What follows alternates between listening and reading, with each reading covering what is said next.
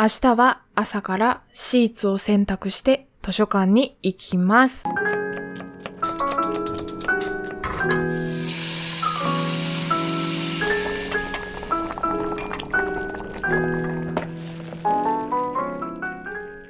この番組は私、春名誠が大学院生の日常をざっくばらんに一人喋りするポッドキャスト番組です。明日の予定を確認したところでね、最近心がけていることを一つ皆さんにオープニングトークとしてね、お話ししていこうと思いますね。はい。ですね、今、明日の朝やることって言いましたよね。最近私寝る前にですね、明日の朝はこれとこれをやるんだぜ自分っていう風な置き手紙を残して寝ます。明日の朝起きたらすぐにこれとこれをやらなくてはならないぞ自分っていう風に言い聞かせてから寝るわけですね。で、これで何がいいかっていうと、次の日の朝、さて何しようかしらっていう風になんないのと、あと寝る前に予定を確認するので、寝る前に一度は予定を確認するので、スケジュール管理、スケジュールを把握しておく。まあこれすごい当たり前のことなんですけど、スケジュールを把握しておくのにすごく役立ってます。私結構不器用なたちで、一つのことにのめり込むと、周り本当に見えなくなっちゃうんですよ。周りとか全部、自分と切り離しちゃって、社会から孤立してしまうぐらい、本当にストッパーがないタイプなんですね。なんですよ。だからそれは本当に良くないのでメールもちゃんと1日に1回確認しないといけないし、メール、スラック、ディスコード、ツイッター、LINE 確認しないといけないので、ちゃんとそういうのを自分に確認しておくっていうのもそうだし、ポッドキャスターとしてツイッターの更新が滞るのはね、良くないなって、本当に学会期間中思いました。ポッドキャストの配信途絶えた上に、ツイッターの配信もない。死んだなお前っていうね。なりますからね。はい、非常に申し訳ないと思うんですけども。ちゃんとやってくっていうのが大事だなって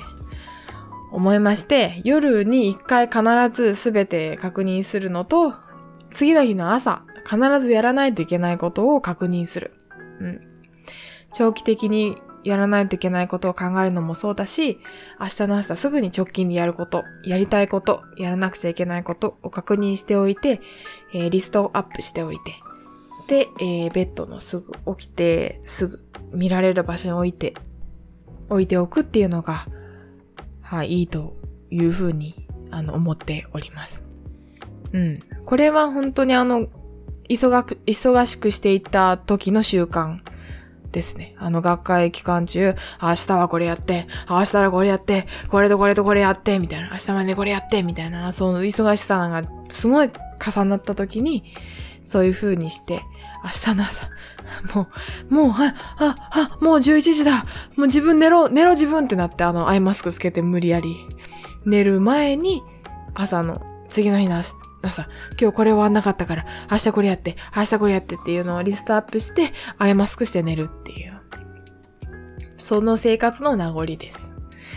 今はもう10時にな、11時になった。もう寝なきゃ、終わってないけど寝なきゃみたいなことはないんですけど、次の日の朝何やろうかなっていうのをメモに書き出して、なおかつちょっと復唱するでもないけど、明日はこれとこれをやるっていう風に言い聞かせて、それから寝るっていう風なのを心がけると生産性が上がるかなっていう風に思ってますね。はい、じゃあそういうことで、マシュマロを読んでいこうと思いますね。久しぶりに放送を聞きました。積極的8割で生きるに励まされました。以前メッセージを送ったことがあります。自分を知らない間に追い込んで忙しくなると過食が止まらない戦友です。あの方ですね。過食友達。春名さんはご自身が 150% で生きていることにどうやって気がついたんですか？私は自分が何%くらいで生きてるか本当にわかりません。わかるのはいつも自分を追い込んでいる思考をしている、使い方によっては目標を達成させる力となる武器なんです。周りの環境に振り回されてストレスを溜めやすいことです。忙しいと大体コンビニでもりもり買い物をして散財、むやみに暴食するので、いっぺんには無理でも少しずつ改善したいです。それにはまず自炊のハードルを下げてみようと思いました。本当に楽にできる野菜メインの自炊ってどんなのが思いつきますか？情けないかな、ご飯炊くのもしんどい時あるんです。ねえ、忙しいと大体コンビニでもりもり買い物をして散財&むやみに暴食するって私かと思いましたいやー、わかりますよ。すごい気持ちわかります。めっちゃわかる散財しますよねすごいわかるで、なんだろう、全部胃袋に消えますよね。わかります、わかります。私はこの学会、忙しい学会期間に、それじゃダメかもと思って早寝早起きを徹底した結果、暴食は、なくなってきたんですけど、そう、だから睡眠整えるってすごい大事だなって最近思うんですが、でもね、その、ちょっとのほころびで、その負のサイクル、コンビニでもりもり買い物して散財する、かつ買ったものをすべて一日で胃に放り込む、しかも真夜中に胃に放り込むっていうことをやってしまうんですよね。ちょっとしたきっかけでね、その負のサイクルに足を踏み入れてしまうわけなんですよね。すっごい気持ちわかります。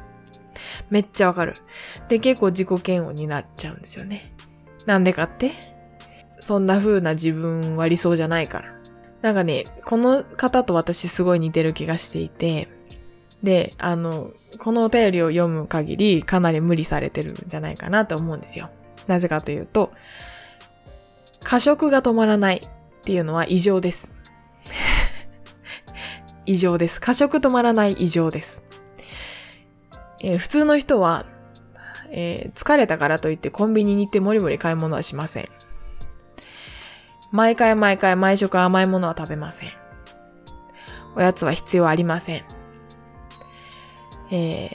夜中に何か食べたくなっても我慢できます。その意志力が残っているのが普通です。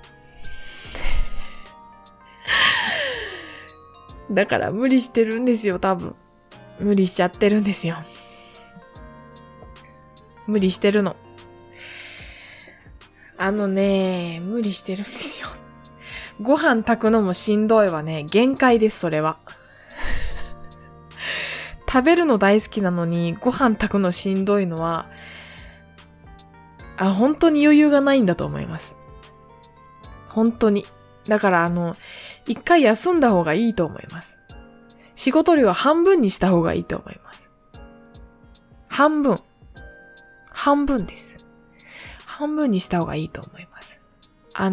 なんて言うんだろうな。私が、この方のタイプなので、一瞬、ちょっと間違うと、負のサイクル、同じサイクルに入っちゃうんですよね。同じサイクルに入って、自分を追い込んでしまう。自分を追い込んで、もっとやれるってなっちゃうし、むしろ、もっとやれるって言って、頑張ってることが全然苦じゃなくて、むしろ楽しくてやってるんだけど、生活が乱れてってしまうタイプなんですよね、私は。この方ね、自炊のハードルを下げて、例えば、ご飯だったら、無洗米買って、一食分だけ炊くようにしたとしても、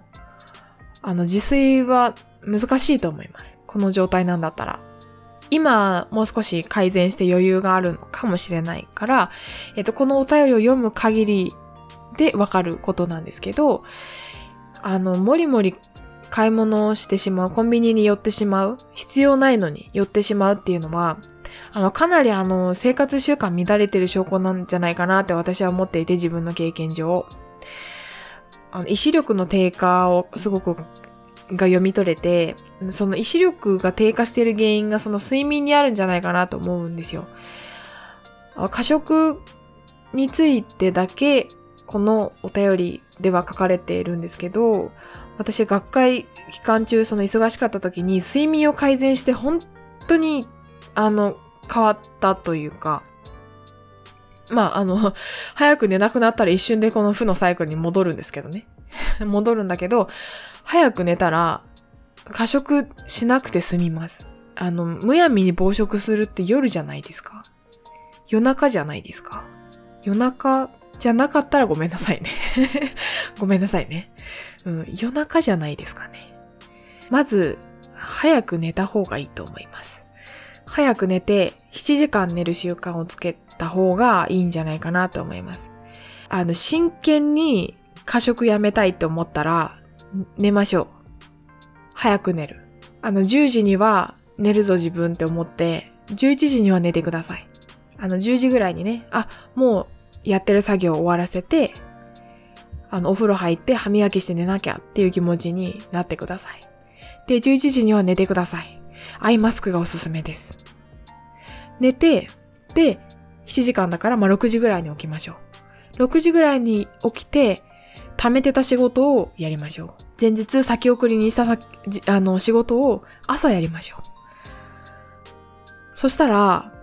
驚くほど生活が変わって、どう変わるかっていうと、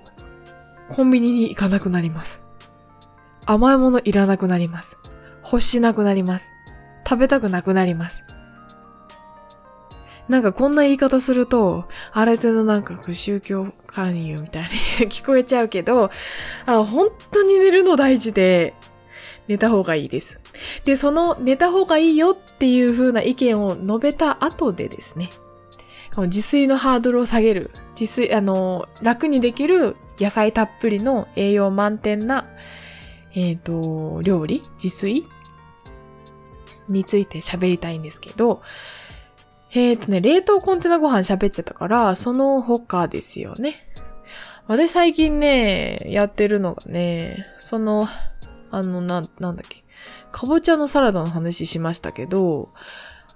まとめ買いしてきた時に、卵ともやしは絶対買うし、あと豆乳、最近今まで牛乳だったんですけど、最近豆乳になった、豆乳買うし、あとなんだったっけな。枝豆買うし、豆腐キムチ買います。そこら辺最強ですよね。うん、豆腐キムチ絶対買ってください。なんか今日強制多いですね。うん、買ったら楽になります。はい。あとなんだろうな。寒炭酢おすすめです。寒炭酢買うとね、もやしチンして寒炭酢ぶっかけるだけでおかずになるので、寒炭酢おすすめだし、カニカマちくわもおすすめです。そのまま食べられるし。で、そういった加工食品含め、あと納豆もおすすめね。はい、まとめますよ。整理しましょう。まず買い物に行ったら、卵、もやし、豆乳、枝豆、豆乳は牛乳でもいいですよ。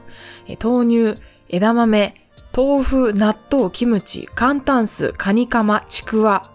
などを買いましょう。ロースハムもおすすめですけどね。ロースハム。それを買ってきましたらですね、卵10パックのうち、10個1パックのうち、6個をゆで卵にしましょう。ゆで卵にしたら、もういついかなる時もタンパク質を補給できます。ゆで卵にしておく。で、麺つゆにつけておけば、味玉になりますよ。で、あとは、もやしを、ザルとボウルを重ねたところに開けまして、もやしをちょっと洗った後、ラップをして、レンジでチンして、寒炭酢をかける。で、そこに、カニカマを裂いて入れたりとか、ごまをかけたりとか、あと、きゅうりを、なんて言うんだろうな、人参しりしりの機械みたいなやつ、人参しりしりのなんかスライサーみたいなのがあるんですよ。概要欄になんか載せておきますね。それっぽい道具の Amazon の購入画面載せておきます。それでスライサーでそのボウルの、もやし入ってるボウルの上にこうきゅうりをね、そのままガガガガガガッと削って、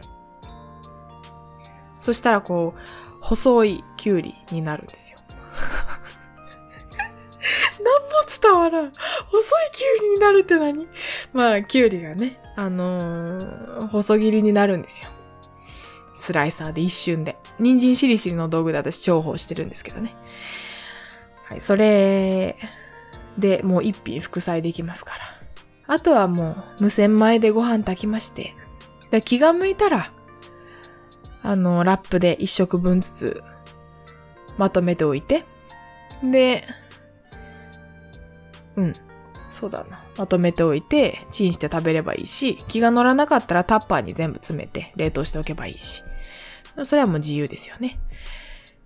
で、そうなると、ご飯、副菜のそのもやしがあるでしょ？もやし以外にもですね、ナスを買ってきて、洗ってですね、ラップしてチンしたら火が通ります。で、それをめんつゆにつけておいたら、もう一個副菜できたでしょ？あと、ナスはね、皮剥いたら美味しいですよ。皮美味しくない時あるんで。あと、パプリカ買ってきて、切って簡単酢つけたらもう、マリネです。あと、ミニトマトもそのまま食べられるしおすすめだし、バナナも完全栄養食です。ホールフードで、バナナもおすすめですね。そう、簡単酢とめんつゆはね、すごい最強アイテムなんでおすすめです。で、もう少し頑張りたいなと思ったら、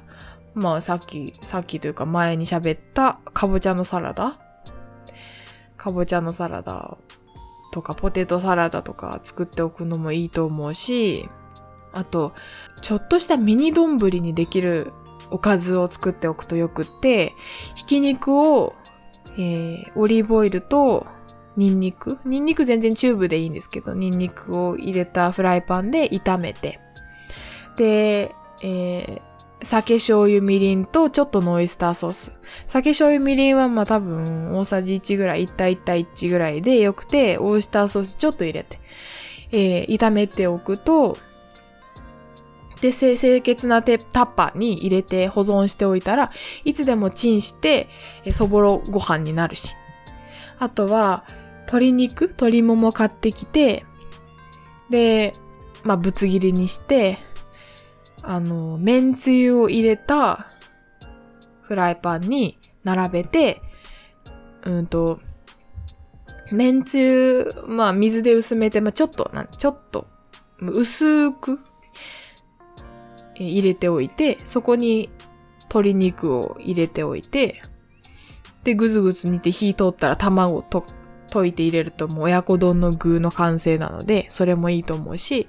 同じようなことを牛肉でやっておけば牛丼の具になるし、っていうミニ丼のその具っていうのを作っておけば、味濃いめに作るから日持ちもするし、思い立った時に冷凍しておいたご飯をチンして、その具もチンして、あとは豆腐ともやしのナムルと、パプリカとナスもあるし、ゆで卵もあるし、バランスの良い食事が取れますね。そこまでおかず作る気力ないわっていう日でも、ご飯チンして、もうご飯チンなかったら砂糖のご飯買いだめとけばいいんですよ。砂糖のご飯チンして、豆腐ぶっかけて、キムチ乗せて食べればいいんですよ。美味しいから。納豆ご飯でもいいんですよ。美味しいから。あとちょっと汁物欲しいなと思ったら、鍋に水張ってですね。ちょっと一人分ぐらいだから、お椀一杯か二杯分ぐらいの水を入れまして、小鍋に。で、本だし小さじ1入れまして。水の量にはよるんですけどね。味見ながら、本だし入れまして。で、乾燥わかめ入れまして。はい、一つ忘れていました。キノコ買ってですね、冷凍しておくと便利なので、買って切って冷凍しておいたキノコをこう、鍋に突っ込むと、わかめと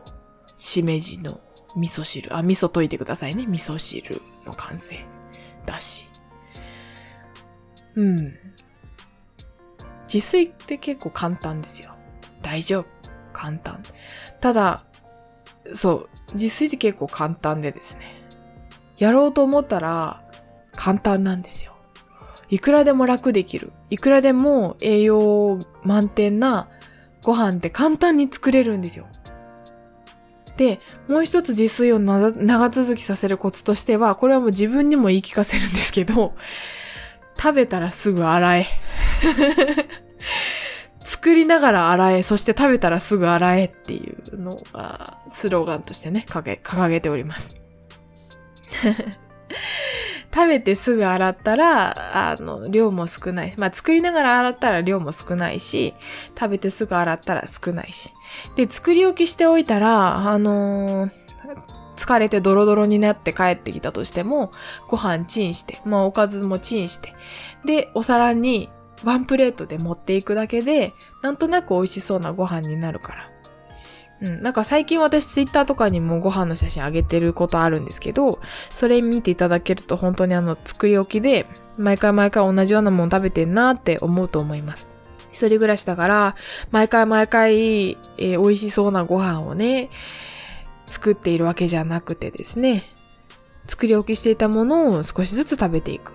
ていうスタイルなんですよ。で、見ていただくと親子丼っぽい具があったりとか、まあ、ツイッターに画像あるのでね、見ていただくとね、ゆで卵に胡椒と塩かかってるだけとか、プチトマト洗っておいただけとか、もやしのナムルと、あと作っておいたかぼちゃのサラダあるだけとかね、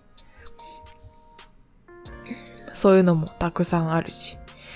あと最近撮ったやつまた上げておきますね、ツイッターとインスタに。私のご飯、ぜひ参考になれば幸いですという感じです。うん。あとはお惣菜買ってきて、お惣菜買ってくるのもいいと思いますし。揚げ物は、よく買ってきます、私。家で揚げないから。どうしてもね、今消費したいとんかつソースがあるんですよ。母からもらったんですけど、そんなにカツ普段食べないんだけど、全然減らんから、そのソース。カツ買ってきて無理やり食べてます。あ、なんかね、喋りながら思い出して喋ってっていうスタイルで非常に申し訳ないんですけども、今写真見てたら思い出しました。もずくもおすすめです。もずくの3倍数のもずく、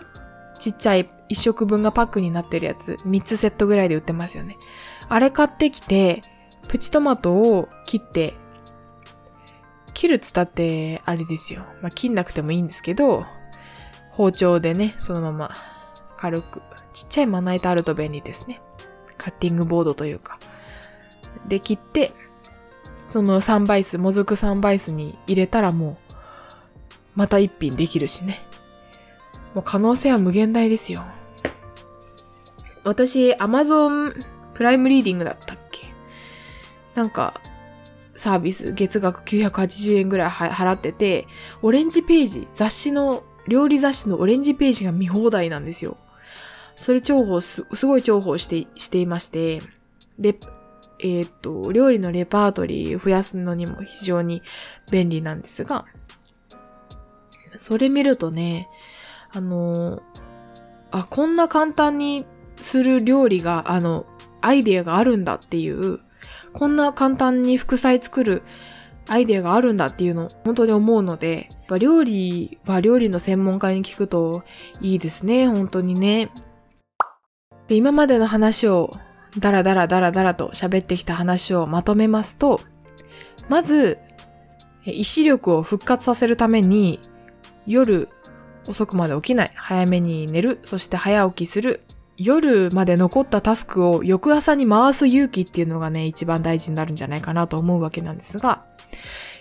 そして意志力が復活したら自炊を頑張ってみて、で、簡単に作れる副菜なんかから始めて、調理しなくてもそのままでも食べられるような食材、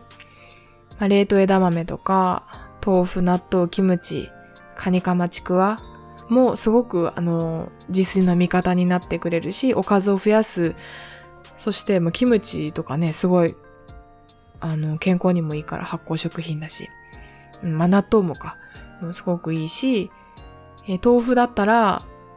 イソフラボンか、特に女性には必要な栄養素なので取るのも大事だし、味方になってくれる食材っていうのがいるし、あとは寒炭酢とめんつゆが自炊の味方です。寒炭酢とめんつゆで何でも作れます。ニンニクチューブとオイスターソースがあればね、もっと酒、みりん、醤油に加えてニンニクチューブとオイスターソースがあればもう少し幅が出ますって感じかな。あと出汁は必須です。本出汁、コンソメ、鶏ガラ、その出汁は3つは必須ですがあれば簡単に自炊できるんじゃないかなって思いますね。味方になる食材から簡単なものから始めてみる。料理を作って食べた後はすぐに食器を洗って、洗い物を翌日に残さない。洗い物からスタートすることを考えると料理したくなくなると思うから、食べたら食後の運動の気持ちで洗い物をする食べた後すぐ何かしらの作業に戻るって結構きついというか、集中できなかったりお腹いっぱいになっちゃったりして、集中できないこともあるかなと私は思うので、食後ちょっと休憩と思ってすぐ洗い物をするのがいいかなって思います。私自身もこんだけ言いましたけど、できない時ももちろんあるし、できない時本当に多いは多いんですけど、できない時って睡眠時間足りてなかったり、生活習慣が乱れてる時だと思うんですよ。でそれって頑張りすぎてる時で、頑張りすぎてる時だなって思いますマシュマロでどうやって私が 150% で生きちゃってるんじゃないかって気づいたのかっていう疑問もありましたけど、それはね、他の人と自分を比べた時におかしいなってなったってことですね。他の人と自分比べて、なんで自分はこんなにコンビニに寄っちゃうんだろうなんでこんな夜中に異常なほど食べるんだろうって思ったら、ストレスを抱えすぎてるんだって思うわけなんですよ。で、ストレスを抱えすぎると、過食に走ったりとか、人との交流がイライラしてきません？人が何かしらするのを待ってあげられなくなったり、本当だったら楽しいイベントのお誘いも、自分の時間を邪魔されているというふうに感じるようになったり、それは結構危険信号だと思います。だから、自分と真逆の、なんだかんだのほほんと、のほほんのほほんじゃないか。毎日すごい楽しそうに生きてる人と自分を比べてみて、その行動の面で、マインドセットじゃなくて行動の面で比べてみて、なんであの人にはできて自分にはできないんだろうと落ち込むんじゃなくて、あの人にできて自分にできないのは寝てないからだって思うと気持ちが楽になるんじゃないかなと思います。なんであの人は楽しそうに生きてるんだろうみたいな、なんであの人は大変そうじゃないんだろうって思うようになったら結構危険信号だから、自分寝てないんじゃないかなって思った方がいいと思うし、本当に真剣に過食直したいとか、生活習慣直したいとか、もっと余裕、ゆとりを持って生きられるようになりたいと思うんであれば、早寝早起きはマストです。本当にそう思うから、それができるようになったら自炊もできてると思います。じゃないかなと思います。だから本当に無理しないでください。おかしいかもしれないと思ったらかなり危険信号だと思います。で、自炊のレパートリーを増やすには、オレンジページがおすすめです。で、オレンジページ読み放題には Amazon プライムリーディングがおすすめです。ということで、はい。私、自分自身が辛くなった時にも聞きたい回になりましたね。この回は。今は本当に精神的にゆとりがあるからこんな風にして喋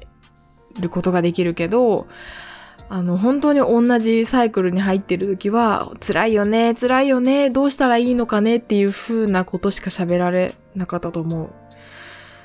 だから逆にね、今私って健康に生きれてるんだなって思います。だけどね、過食友達としてはね、過食友達としては食べること好きだと思うんですよ。お互い。で、もっと楽しく食事をしようと思ったら、なんていうの、ハッピーなマインドで、適量を美味しいものを食べるのが一番ハッピーなんですよ。で、そのハッピーな食事を送るためには、余裕のあるマインドが必要なんですよね。余裕のあるマインドには睡眠が必要だなって今の私は思ってるから、一番必要なのは、その日のタスクを次の日の朝に回す勇気です。はい、ということで長くなりました。大変長くなって、説教臭くなって非常に申し訳ありません。じゃあ今回はこの辺にしようかな。喋りすぎた。なんか最近自分がこの睡眠改善して、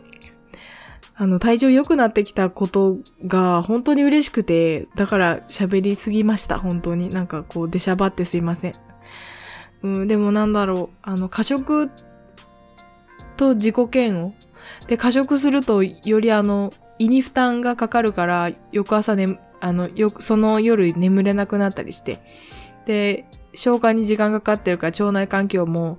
良くない腸内環境にも良くない負のサイクルに入っちゃってるんじゃないかなって推測している状況ですのでもしこの状況を打開したいって思うんであれば寝てくださいね。睡眠大事です。私も今日早く寝ようと思います。皆さんも健康とか効率化とか生産性を上げることについて何かしら悩みがあったりとか、自分ってちょっと今限界来てるかもって思ったことがあったらマシュマロでお悩み相談お待ちしておりますので、ぜひ送ってください。私が、負のサイクルに入っている状況だったら、一緒に共感して悩めると思うし、元気だったで、ちょっとうざいかもしれないけど、アドバイスすることはできるんじゃないか。アドバイスというか自分の経験上、こんな手があるよって、ここがもしかしたら悪いかもねっていう第三者的な、客観的な意見が言えるかなと思うから、辛くなったらぜひ頼ってください。もう皆さんお分かりの通り、私が辛くなったら、ポッドキャストの更新が途絶えるっていうことが統計的に分かってると思うので、皆さんのね、マシュマロが私に、ネガティブな悪影響をね、及ぼしてしまうっていう心配しなくて大丈夫です。ダメなんだよな。コンスタントに本当はね、ちゃんとそのマネジメントもちゃんと自分でして、コンスタントにポッドキャストを更新していきたいっていう気持ちはあるんだけど、それは私のこれからの課題です。温かい目で見守っていただけると嬉しいです。はい、ということで、あと一つのマシュマロは次回にと思ったんですが、今読んだところですね。質問とかリクエストではなくご感想だったので、最後読んで今回の配信を締めていこうと思います。はじめまして、朝日新聞のポッドキャストで知りました。話のレンジが広くて、カフェの女子大生のおしゃべりにも、会社の部下との雑談にも、家での娘の相談にも聞こえる楽しい内容です。ご自身の性格について説明されるくだりが時々ありますが、すごく興味深いです。自分の感覚ではなくて、自分のことを好きになってくれる人の感覚を信じるというの共感ですね。また、研究室の教授の期待が愛情というのも、自分も日々それが伝わるようにしたいと思っているので納得しました。恋愛についての冷静な分析やポスドク問題も大変示唆に富み、それでいて20代女性の生々しい感覚が普通に出ててとても勉強になります。私も人生を悟るにはまだ若いですが、人生を少し振り返っても邪魔にはならない年になりました。いろいろ聞かせていただき、新鮮な感覚を保てるように参考にさせてください。これからも応援しております。PS、朝日って人はなかなか面白いですね。仕事できそうな雰囲気、空気、笑いということでありがとうございます。すごい、なんかうちのママみたい。温かいお言葉をありがとうございます。そうですね。今までいろんな話してきました。それで、今までの配信を続けてきた中で、意見が変わった部分っていうのもあるし、あとは、ずっと変わらない一つの意見っていうのもあるし、アップデートされてるものもあるし、もう自分の考えっていうのは、どんどん変わっていくんだけど、もうリアルがここにあるって感じですよね。私もう明けすけに全部喋っちゃっているので、もう私のすべてリアルが感じたことが、思ったことが、疑問が、矛盾とかすべてここに詰まってる。ご飯のお供に詰まってる。それを感じていただいてるというのが、私が意図しているこのポッドキャスト番組、ご飯のお供がとして作りたい番組なので、すごい嬉しいです。ありがとうございます。はい。ただですね、私結構変わった20代女性なので、1サンプルぐらいに捉えていただいてね、すべての20代女性がこんな風だと思ったら、全然違ったりするかもしれないので、はい、1サンプルぐらいに捉えていただいて、これからも聞いていただけると嬉しいです。ありがとうございます。はい。朝日にはね、伝えておきます。優しくて、博識でね、面白い人なんですけど、これから喋っていったら抜けてるところとかも出てくると思います。はい。彼も不完全な人間なのでね。はい。お互いに不完全ではあるんですけども、新しく登場した朝日にも、親しみを持って応援していただけると嬉しいです。ということで、マシュマロありがとうございました。ありがとうございました。すべてマシュマロを読み終わりました。皆さんこれからもマシュマロお待ちしております。私の当面の目標は、ちゃんと早寝早起きをして、生産性の高い毎日を継続すること。学会終わったけど、ちゃんと研究も進捗をコンスタントに生み出すこと。ポッドキャストも、ポッドキャストから遠くならないで、こまめに配信を続けていくこと。継続は力なりですね。はい、頑張っていこうと思います。また、皆さんよろしくお願いいたします。はい、本当に長くなってしまいましたが、こんな感じで今回は締めくくっていきたいと思います。お相手は春名誠でした。